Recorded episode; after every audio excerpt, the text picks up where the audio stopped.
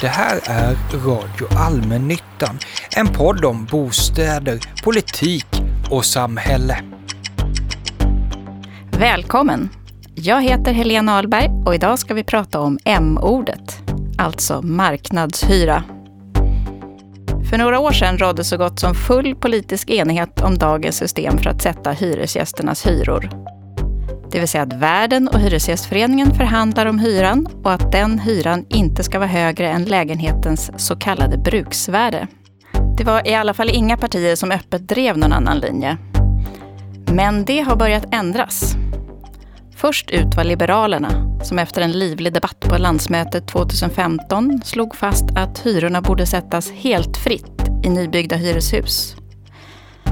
Och många, särskilt yngre delegater, ville gå ännu längre så här sa till exempel Max Sjöberg, då ombud för Älvsborgs norra och nu andre vice ordförande i Liberala ungdomsförbundet. Det hade känts jätte, jätte, jättebra om vi för en gångs skull släppte det här klassiska folkpartistiska.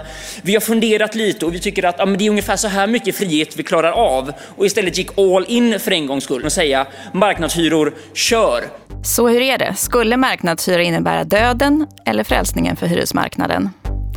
Det ska vi nu prata om med Chris Österlund, VD för det allmännyttiga bostadsbolaget Botkyrka Byggen. Chris Österlund är VD för det allmännyttiga bostadsbolaget Botkyrka Byggen. Tidigare har hon varit finanschef på Sabo och satt då med och löste hyrestvister i Hyresmarknadskommittén. Hon har också varit med i regeringens förhandling om hyressystemet under ledning av medlarproffset Claes Stråth. Tidigare har hon varit VD för Stockholms studentbostäder och allmännyttan i Nynäshamn. Idag sitter hon även med i allmännyttans hyresråd och Hyresgästföreningens hyreskommission. Tillsammans med bland annat förre bostadsministern Stefan Attefall. Man skulle kunna säga att Chris Österlund har haft anledning att fundera på det här med hyresförhandlingar och vad som skulle kunna vara bästa sättet att bestämma hyrorna. Välkommen till Radio Allmännyttan, Chris Österlund. Tack så jättemycket. Om vi skulle gå rakt på rubriken för det här programmet, M-ordet, marknadshyra. Hur skulle du säga att ett system med marknadshyra skulle kunna påverka hyresmarknaden? Alltså jag tänker så här att alla system har sina utmaningar. Så även ett system med en fri hyressättning. Och jag tror att det bästa svaret på frågan det är väl egentligen att titta ut i Europa där det finns inslag av fri hyressättning eh, i mer eller mindre utsträckning och fundera kring hur ser det ut då för dem? Och då kan jag konstatera att i deras system så är det fortfarande en bostadsbrist i de större städerna. Eh, man har minst två bostadsmarknader, en för den fria hyressättningen och en för de som inte har pengar att kunna betala den hyra som då sätts i den fria marknaden. Och Ehm, det präglas också av väldigt höga subventioner generellt sett, som är faktiskt ganska svåra att beräkna exakt, för de ingår på lite olika ställen i de offentliga utgifterna, men vi kan konstatera att de är väldigt höga och att det dessutom finns en ambition att ofta sänka de här offentliga utgifterna, vilket gör att när vi pratar med kollegor i social housing-branschen ute i Europa, så när vi pratar hyreshöjningar och hyresförhandlingar, så pratar de om att de måste dra tillbaka, Cutdowns pratar de om, att vi måste skära ner. Um, och sen kan man också konstatera ute i Europa att det är en allt större växande grupp som hamnar utanför eh, det här eh, fria hyressättningssystemet där de inte har råd att betala men heller inte kvalificerar sig för att ehm, eh kunna få en lägenhet i det vi kallar för social housing-systemet som då hamnar i kläm. Så att, jag vet inte om gräset är grönare där utan varje system har sina utmaningar. Vad är social housing? Ja, det är ju också en, en jättebra fråga vad, vad, vad, begreppet egentligen står för. Jag tror att beroende på vilket land man eh, pratar med så kan det vara olika saker. Men det många länder ute i Europa har gemensamt när man pratar om social housing så är det att det är speciella bostäder som man har öronmärkt för de som inte har eh, medel att kunna betala en hyra som sätts på den fria hyresmarknaden. Eh, och att eh, man har ett inkomsttak. Det vill säga att man får inte tjäna över ett visst belopp för att kunna få bo där. Är det givet att social housing och marknadshyror alltid går hand i hand? Att det är två sidor av myntet? Många anser det. Men... Ja, så har det i alla fall sett ut hittills. Eh, om vi kikar runt omkring oss så, så har det varit på det viset. Och det är väl ganska naturligt också att är det en fri hyressättning och bostaden är ju så central för alla människor att, eh, och samhället har en skyldighet att hjälpa till. Um, och, och därigenom så blir hyrorna då väldigt höga i en fri hyressättningsmodell så måste man tillhandahålla andra bostäder där man håller nere hyrorna. Konsultbolaget PWC gjorde ju för några år sedan en rapport där de räknade fram att det skulle kosta staten där 70-80 miljarder om det infördes marknadshyra. Hur hade de kommit fram till den siffran?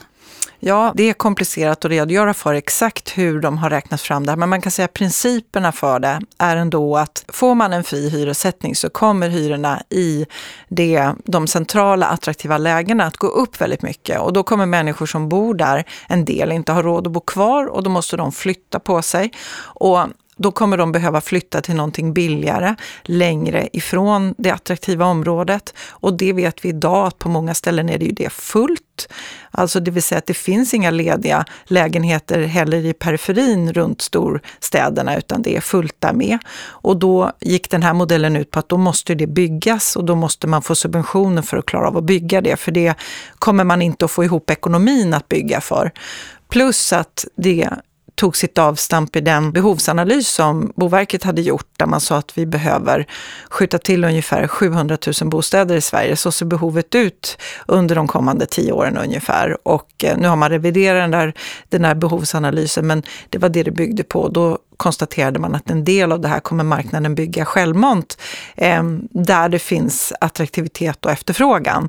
Men på andra ställen kommer man inte att bygga det här och då kommer man behöva gå in och eh, subventionera en mellanskillnad mellan det folk kommer att efterfråga, nämligen ungefär nivån på det äldre beståndet idag på hyran i jämförelse med eh, nyproduktionshyrorna.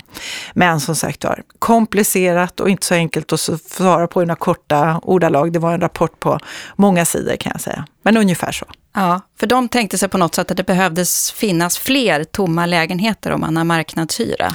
Ja, därför att det blir en, en undanträngningseffekt så att säga. Eh, när man eh, höjer hyran då i attraktiva lägen så måste ju människor som då inte har råd att bo kvar där ha någonstans att ta vägen och då för den här omsättningen så behöver man ha ett visst antal, en viss vakans helt enkelt. Och då skulle staten behöva antingen sponsra bostadsbyggarna med pengar eller de som bor med bostadsbidrag?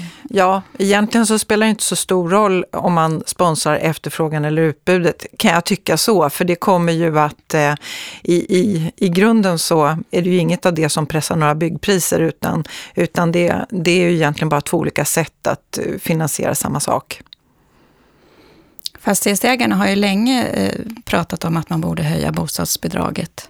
Ja, det kan jag verkligen hålla med om, för de har ju inte hängt med i kostnadsutvecklingen. Så det, det är en, en synpunkt som jag också stöder. Sen kanske inte det är lösningen på hela bekymret, men de behöver definitivt hänga med bättre. Finns det några andra siffror på hur mycket bostadsbidraget skulle behöva höjas om man införde en friare hyressättning? Ja, inte som jag känner till. Många har ju menat att det i princip redan råder marknadshyra på i stort sett alla ställen i landet utom Stockholm och kanske Göteborg. För att där kan man inte ha högre hyror och det är ingen som flyttar in. Skulle du säga att det är så? Ja, det är lite svårt att säga eh, exakt var den där gränsen går, men vi kan konstatera eh, när man pratar runt med kollegorna runt om i landet att eh, en del av den nyproduktion man bygger eh, tar det en liten stund att fylla på. Eh, man, det är inte så att det står tomt, men att det går inte så fort som exempelvis eh, eh, att fylla på i det, i det äldre beståndet. Eh, och på en del platser så pratar man också om att eh, man ser en, en liten avmattning, men den är inte så stor i det, i det äldre beståndet, utan det är framförallt tycker jag man kan se det här på det nya beståndet. Och då kan man ju göra ett antagande att man kanske ligger ganska nära den smärtgräns som, som finns. Ehm, och det kan ju också vara så att man även i sitt befintliga bestånd inte bedömer att man kan höja så mycket mer, beroende lite grann på om man har stambytt eller inte och när den här bostaden producerades. Men i så fall skulle man ju kunna säga att det skulle inte göra så ont med marknadshyror, förutom i Stockholms innerstad. Ja, det, så skulle man kunna säga att, att det är, absolut. Men jag skulle väl ändå vilja säga att det är ju inte där den stora mängden bostäder finns. Så det skulle förmodligen inte få så stor inverkan på helheten. Utan det är ju när vi gör det här i, runt storstäderna, det är då vi får de här stora undanträngningseffekterna och också därmed de stora kostnaderna. Ser du att det skulle kunna finnas några fördelar med marknadshyror eller då marknadsanpassade hyror?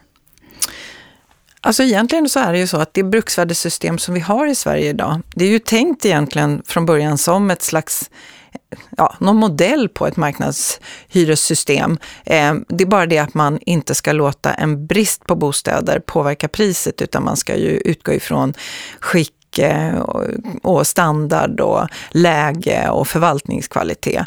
Så att man tittar på det ur hyresgästens perspektiv och brukarens perspektiv.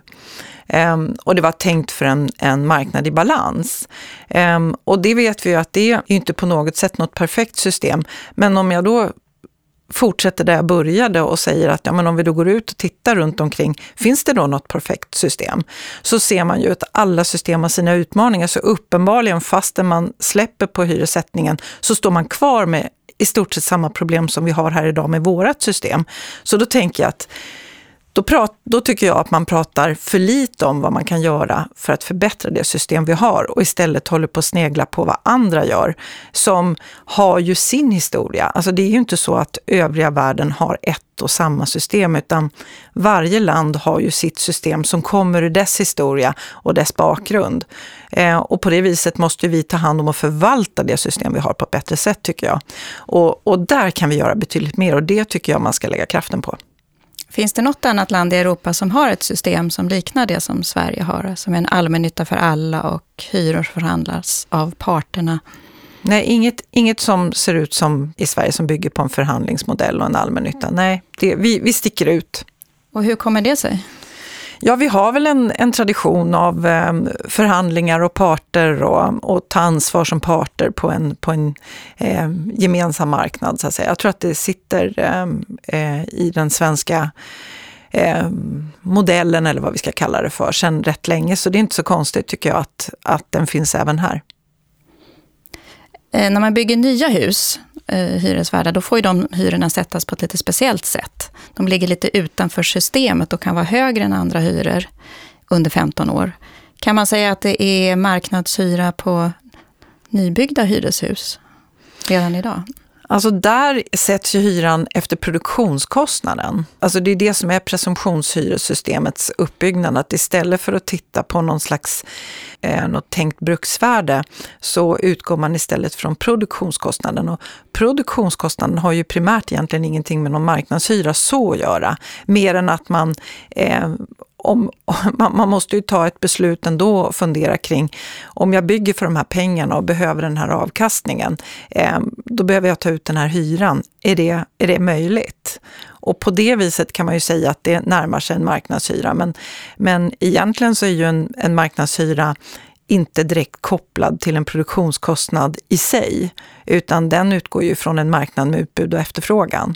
Så att, ehm, men visst, visst är det väl så att i dagens höga prisläge på, med byggpriser och annat så ökar ju möjligheten att kunna eh, få en rimlig avkastning på sina pengar när man kan sätta hyran efter produktionskostnaden. Så är det. Och presumtionshyror som du då säger, det är de här speciella nybyggnadshyrorna som, man, som ligger lite och sett på ett annat sätt vid sidan av. De ska, de ska inte smitta det vanliga beståndet med Nej. sina... De kan inte utgöra en jämförelse när hyresnämnden går ut och tittar på hyresnivåerna. Då är de exkluderade.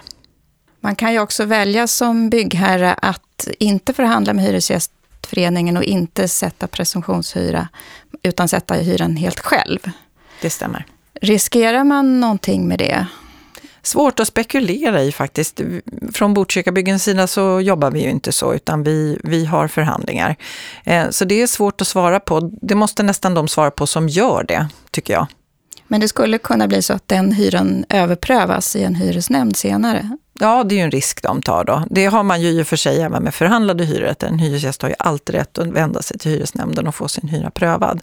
Men det är klart att bygger den då på en förhandling så är ju det eh, ett starkare case för hyresvärden än om man inte har förhandlat. Och hur gör Botkyrka byggen när ni bygger nya hyreshus?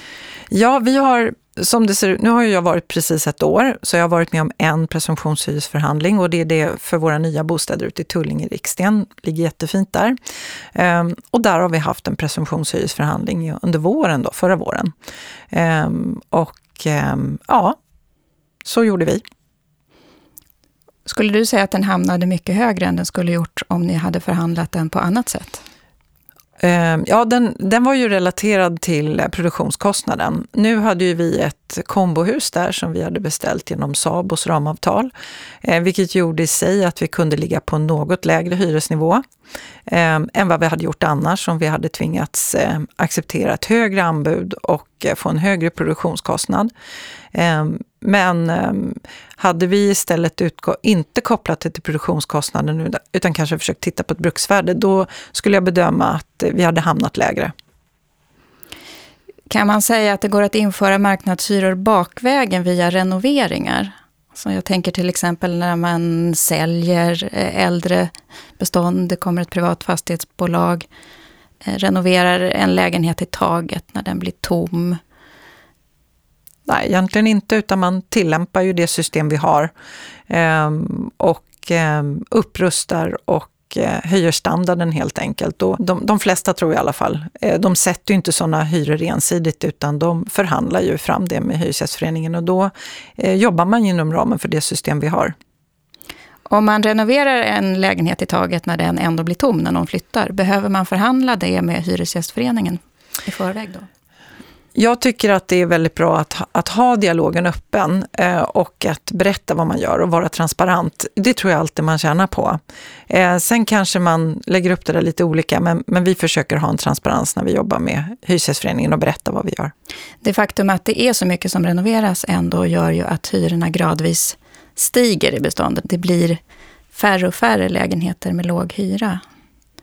Ja, och det är ju någonting som vi i Botkyrka eh, försöker slå vakt om genom att titta på hur vi ska kunna göra egentligen eh, en, en ganska liten upprustningsnivå för att eh, eh, kunna bibehålla ett relativt eh, låg eh, hyr, en låg hyra.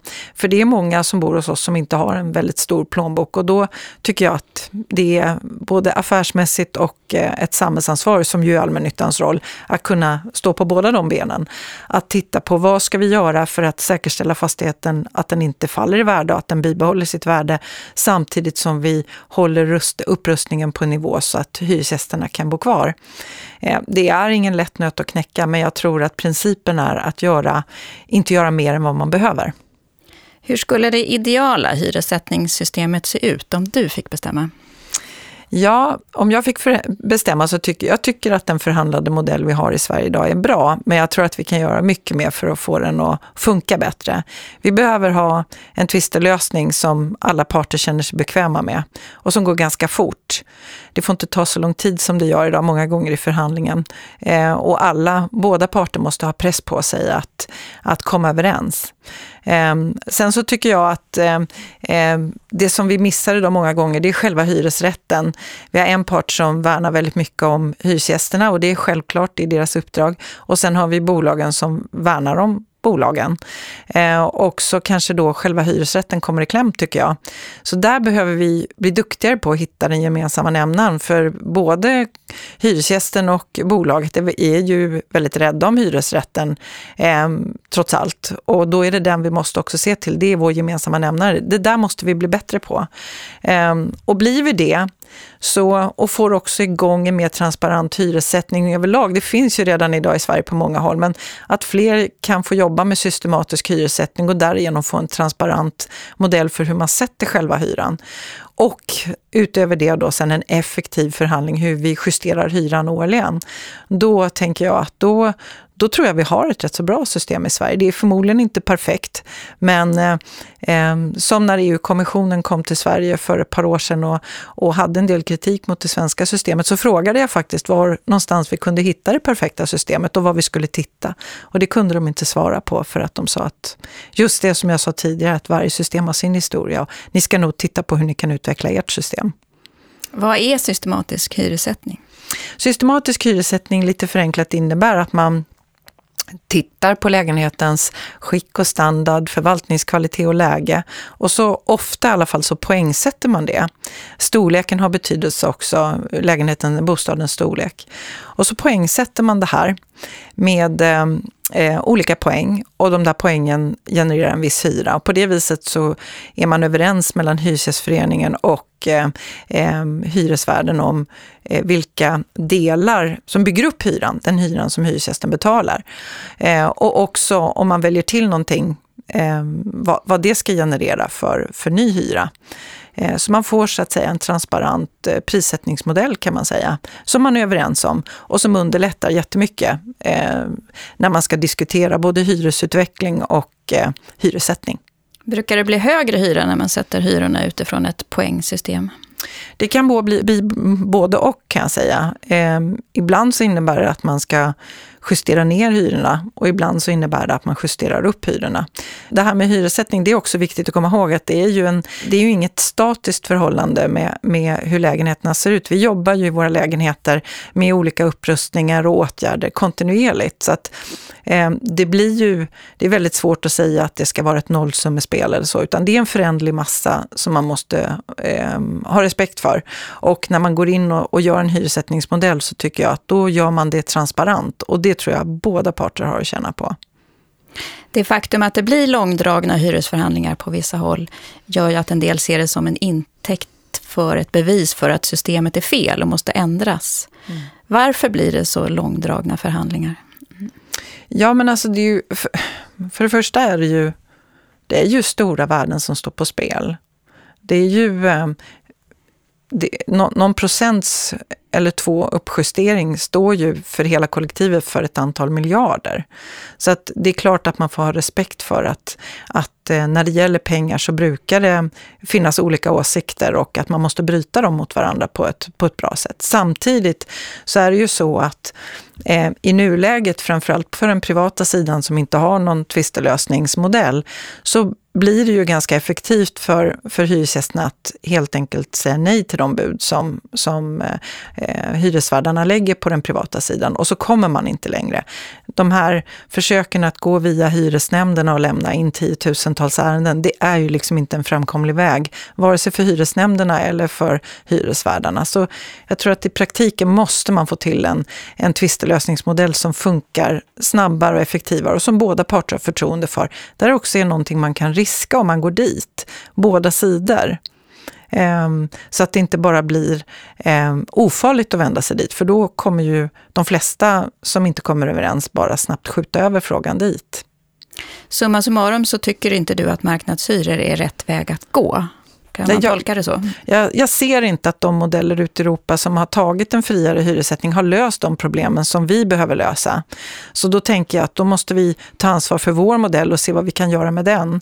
Ehm, och funnits det ett annat system ute i Europa som hade löst alla de här problemen, då hade jag direkt eh, hoppat dit och sett vad vi kunde eh, kopiera och göra om. Men jag, jag ser inget sån, ingen sån modell.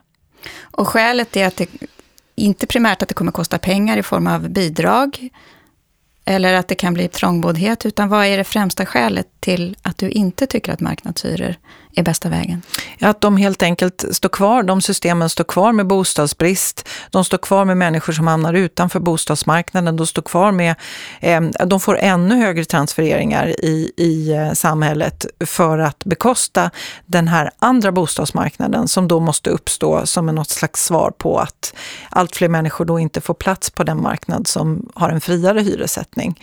Eh, så att det är ju helt enkelt det att man inte löser de problemen som är så viktiga för oss att lösa för tillväxten och för, för att barn eh, och människor ska kunna växa upp och, och bo tryggt och, och eh, gå i skolan och allt, allt det där viktiga som är livet, som ju faktiskt bostaden är en viktig del av. För skälet som har fört fram till att införa marknadshyror, det är att det skulle stimulera nyproduktion, att fler hyresvärdar skulle tycka att det är värt att bygga fler bostäder. Stämmer det? Ja, det, det är ju ett av argumenten man har. Men som sagt var, tittar vi ut i de länder som har en friare hyressättning så ser vi att de fortfarande har bostadsbrist. Så uppenbarligen så har det inte riktigt löst problemet då. Du sitter ju i allmännyttans hyresråd. Vad är det för råd och vad, vad, har den, vad gör det rådet? Ja, det är en vd-grupp som Anders Nordstrand tillsatte. Eh, Anders Nordstrand är? Han är vd på Sabo. Eh, tillsatte för ungefär ett år sedan. Eh, och vi fick ett uppdrag att vi skulle egentligen titta på eh, hyressättningssystemet, förhandlingssystemet och, och kika på hur man liksom kunde eh, slå vakt om hyresrätten. Eh, och vi har jobbat ett år, vi har varit ett antal vd som under ledning av Pelle Björklund då, som är vd på Svenska Bostäder eh, har eh, diskuterat frågan och det kommer snart en rapport. Men det handlar mycket om att, att öka effektiviteten i förhandlingssystemet och eh, eh, att säkerställa hyressättningen så att vi får ett system som funkar bättre. Hyresgästföreningen har ju tillsatt något som man kallar för Hyreskommissionen. Där sitter du. Ja, det är en oberoende kommission. Den leds av Stefan Attefall, förra bostadsministern, och nuvarande ordförande i Vätterhem som är en allmännytta i Jönköping. Och vad har den för roll? Vad ska den komma fram till? Ja, den, den har ett snarlikt uppdrag som den här vd-gruppen har på Sabo. Eh, nämligen att man ska också titta på eh, hyressättningen, eh, slå vakt om hyresrätten, hur den kan förädlas och utvecklas och, och hur vi kan jobba med befintligt förhandlingssystem och göra någonting för det. Eh, där vi ska titta både hur det är för individen och för bolagen och för samhället. Eh, När ska kommissionen komma fram till någonting? Finns det något datum? Ja, vi ska presentera vår slutrapport i juni, eh, så det kommer gå ganska snabbt lagom inför valsommaren. Ja, precis. Det landar bra där. I Göteborg så prövar man ju ett helt nytt system för att sätta hyror när man bygger nya lägenheter i Frihamnen, Älvstranden, där kommunen kräver då att en viss andel av lägenheterna ska ha lägre hyra. Är det en bra modell? Det är lite tidigt att svara på än. Jag ska följa det där med stort intresse och, och kika på vad man kommer fram till. Ehm, så att det kommer jag följa mycket intresserat. För det är ju en form av social housing. Kan man kalla det för någonting annat? Um, det är ju definitivt, ja det beror ju på hur de, hur de exakt lägger upp det. Jag är lite för dåligt insatt i exakt eh, hur man detaljerat styr det här så att säga. Men, men, eh, om det blir någon form av inkomsttak för ja, att få flytta då påmin, in? Då påminner det ju om de system som finns ute i Europa. Och då får man ju, alltså jag kan ju förstå att man från olika kommuner vill testa olika grepp och olika bolag. Så att eh, eh med största intresse följer det här och eh, ska se vad det leder till. För det är ett sätt att få de hus som byggs, att inte bara flyttar in samma sorts människor. Det är ju ganska dyrt annars att flytta in just i nybyggt. Precis. Pratas det för mycket eller för lite om marknadshyror idag? Jag kan väl kanske bli lite trött på att man inte fokuserar på att prata på det system, om det system vi har istället, utan att man sneglar på andra sidan och undrar om gräset är grönare där, när vi ändå kan se att alla system som jag sagt har sina utmaningar. Så jag tycker att det är bättre att lägga kraften på att prata om hur vi ska förändra och förbättra det system vi har och ta ansvar som parter, båda parter. Tack Chris Österlund för att du kom till det här avsnittet av Radio Allmännyttan. Tack så jättemycket för att jag fick komma hit. Du har hört Radio Allmännyttan, en podd från Allmännyttans intresseorganisation SABO. Den spelas in hos produktionsbolaget Filt Hinterland. Producent Simon Måser, tekniker Gustav Sondén.